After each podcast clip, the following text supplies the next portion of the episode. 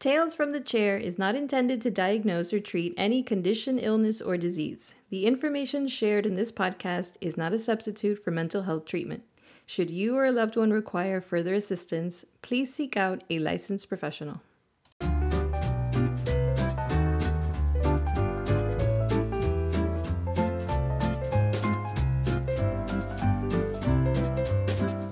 Welcome to Tales from the Chair. This is Carlos Cardenas. Nice to have you again.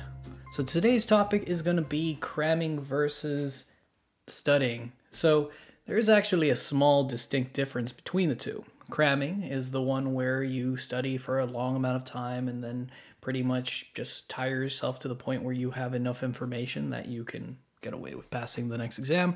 Studying is a much more disciplined matter. It's a way of actually doing it in a very methodical way. Best way to think about it is thinking about Lisa Simpson and Bart Simpson. Lisa is an adamant studier. She thinks and plans and does things weeks, months in advance to the point where she's constantly stressing out about things that either one, she is never going to have any issue with, or two, a thing that isn't even going to happen. Meanwhile, Bart, super carefree, never worried about anything, but comes time for an exam or any kind of issue, he immediately has to cram, has to find any way of getting around teacher Krabappel or whatever her name was. So that's probably the best way to kind of like think of one way of managing things versus the other one. And ultimately, if you think about it, Lisa gets stressed out in a way that is completely different than Bart. So let's get into the stats, shall we?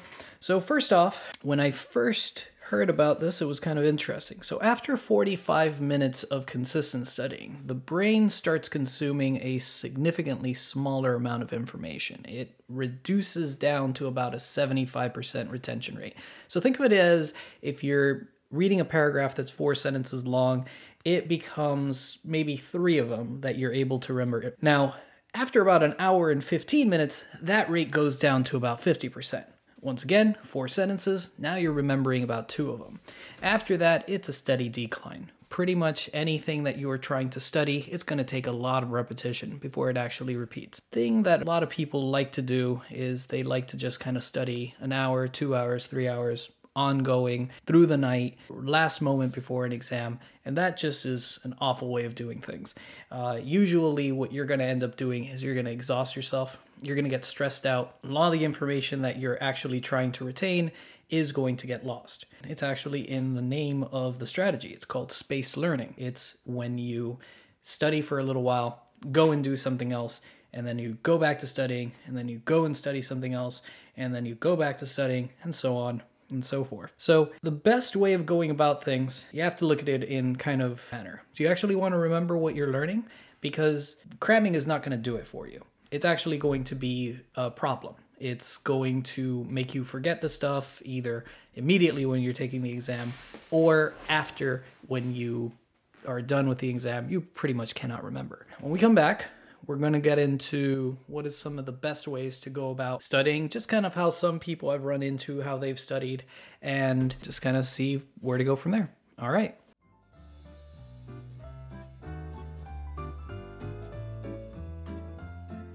Okay, so we begin with the teenagers that I tend to work with. Now, usually what I end up getting through my door are one of two kind of teenagers. Either the ones that are really struggling, the ones that are kind of failing or getting very poor grades, aren't really trying too hard, are kind of skimming by. And then you have the ones that are overachievers, the ones that are going into three, four, five honors classes. They are overperforming in every which way. And both of them have the same exact problem if you think about it, it's once again a Lisa versus Bart problem, where the Barts, the ones that are slacking, they tend to find different ways to get around the problem, not necessarily address it, study in the last moment, while you have the Lisas that are overcompensating, trying to study at every opportunity, never quite feel comfortable that they've gotten the information the way that they needed to get it, and they somehow think that in spite of having a GPA that is probably a perfect score as far as things are concerned, an SAT that is probably above the majority of their peers,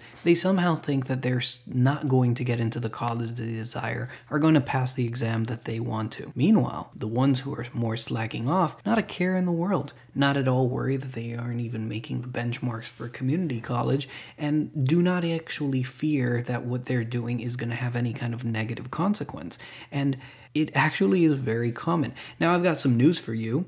The Lisas ultimately end up going to the Harvards, the Dukes, the Penn States, the random high tier schools that they aspire for. And the Barts end up in the much smaller schools. And guess what? They're okay with it. That is neither a good nor a bad thing. It just is what it is. Another version of the Lisas that I run into, I refer to as the Wunderkind. Now, these are people who come in independently due to generally anxiety issues. These are people who have been going about their lives, doing their thing, and they generally come in when they're about to face a much higher level of issues. So, you have someone who is about to take the bar after passing law school. You're talking about a doctor who's about to do one of their examinations. We're talking about a valedictorian who is going to take an SAT to get into either the the college of their choice or uh, trying to just kind of get scholarships.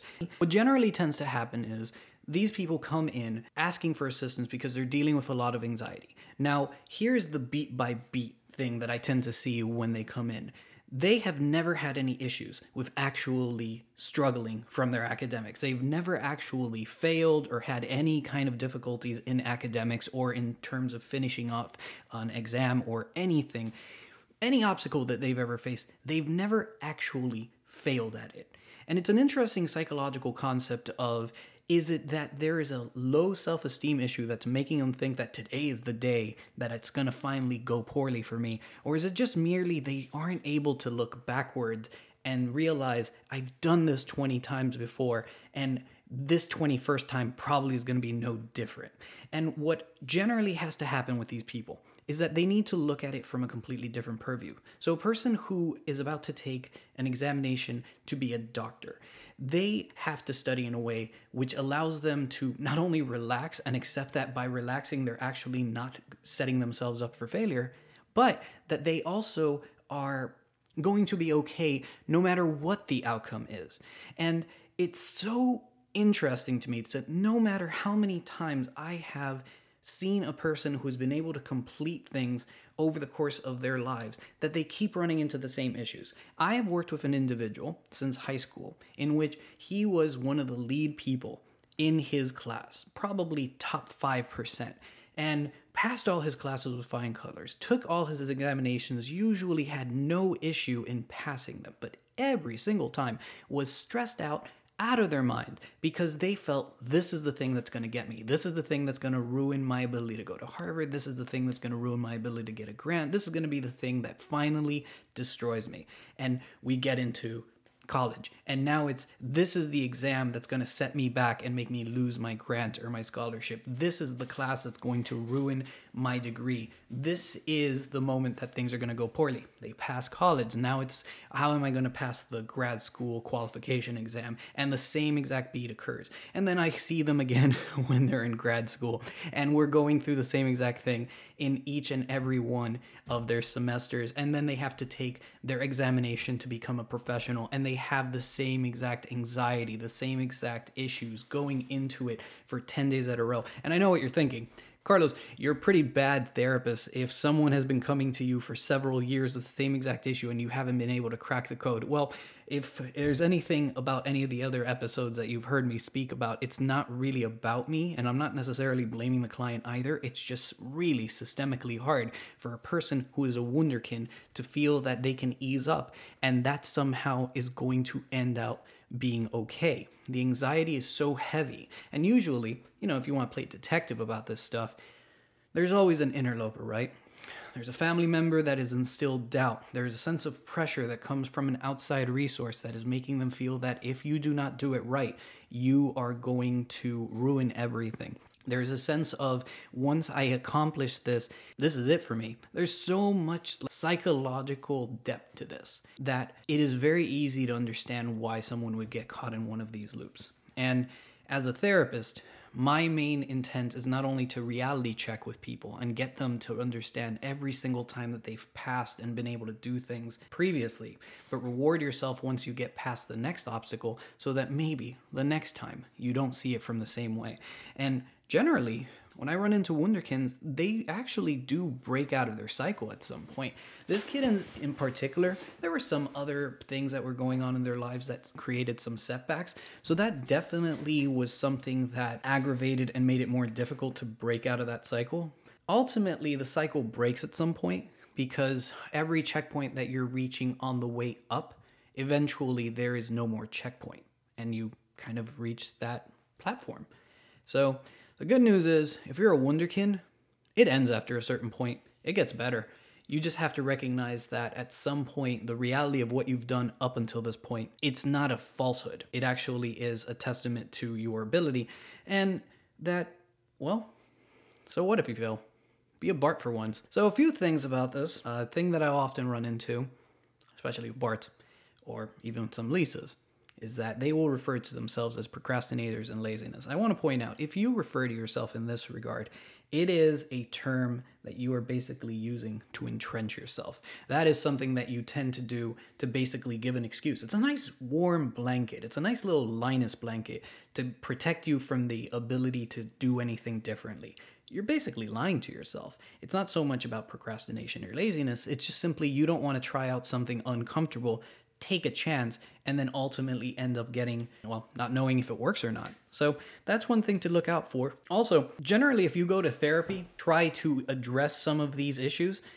Um, the canary in the coal mine is that if you're asking with two weeks to go before your final, or as you're in the middle of studying for one of these examinations, it's too late. Usually, with like many things, you pre plan you don't deal with things as they're happening because you're putting yourself in a position to fail. Think of it this way. If it's if it's hurricane season down here in Miami, you don't start planning the day before a hurricane arises. You set up your hurricane kit months in advance because best case scenario, no hurricanes come and you just have an excess of crackers, water and some supplies that you'll use at some point just for giggles. Worst case scenario, you are using your supplies and you're going to be okay and not have to rush to the store in order to deal with those problems.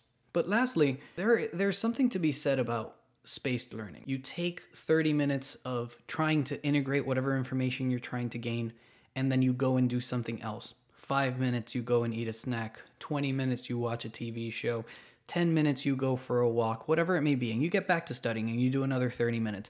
And then you basically follow that procedural. Actually, an advanced form of spaced learning is that you try to learn whatever it is that you're studying for, and then you try to learn something independently. So, for example, you're a doctor, you're trying to prepare for your boards. As you are studying, in those in between times, you try to study how to, I, I, I don't know, play guitar, how to learn strums and whatnot, because the different muscle that you're using in your brain to do the other skill actually relaxes the other thing and allows you to retain the information better because it basically goes into the storage bin of your brain. It actually helps for being able to process information better. It seems counterintuitive, right? How is it that if I'm doing something else and taking resources away from what I'm trying to focus on, that it actually is helping?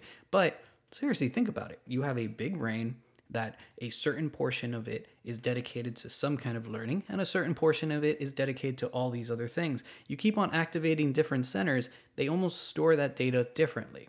So keep that in mind.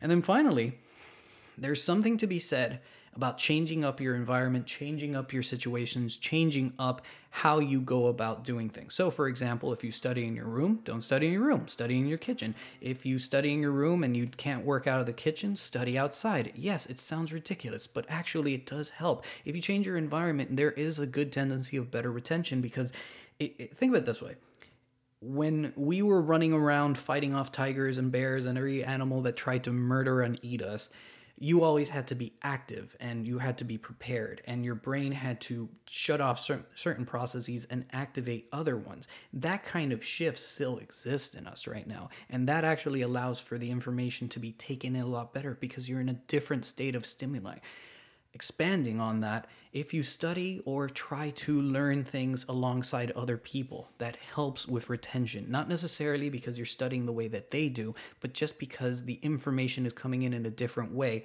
So it's not as stressful, it's not being as focused as much, and it allows you to expand your process of recognition. So, lastly, let's look at this specifically, whether you're willing to admit it or not. If you were Lisa, history equals truth whatever it is that you've done previously is usually an indicator of what is going to occur in the future. Therefore, if you have had a propensity for actually doing well in your classes, or retaining information, or passing exams, or being able to deal with challenges effectively, you are not being cocky in recognizing there's probably a high chance that you're going to be able to perform well the next time around. And, well, if you're willing to admit that you're a Bart, hey, there's nothing wrong with you. But you have to put in a level of effort to segment the way that you study, to emulate testing situations so that you're able to retain information better. So basically, it's if you are going to be in a quiet classroom that has a lot of dinging and noise in the background, try to study in that situation. Five minutes, 10 minutes.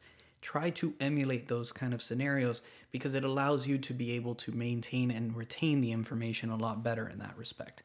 But with that, there's a lot of data about how to efficiently do these kind of things, from information regarding diet to exercise to how to be able to meditate and take information best. There are some people that actually can do very well with noise in the background. There are some people that actually don't do well with any noise at all. So keep that in mind. Actually, one little detail for your consideration I've been often asked if studying with music is okay. The big canary in the coal mine, so to speak, is if you are studying and the music has words, it is now competing for resources of your attention. So, for the most part, you cannot study with music that has words. So, instrumentals, orchestral music, all that good stuff, that's fine. If you're gonna listen to Rage Against the Machine, probably not fine. Not that there's anything wrong with that band, but the words that they're saying and that they're trying to convey are now interfering with the words that are conveyed in the back of your brain and that you are trying to say for yourself. So keep that in mind because it's one less thing to worry about. But with that, we're out of time. We're done for today. So if you like this, remember to like, subscribe, and review on Apple Podcast, Spotify, on Stitcher. You can also follow us on at Some Tales From on Twitter, or you can write to us on Some Tales From the Chair at gmail.com. Looking forward to your email so I can do a mailbag, and well, we'll follow up the next time. So take care, be well, and we'll talk again sometime.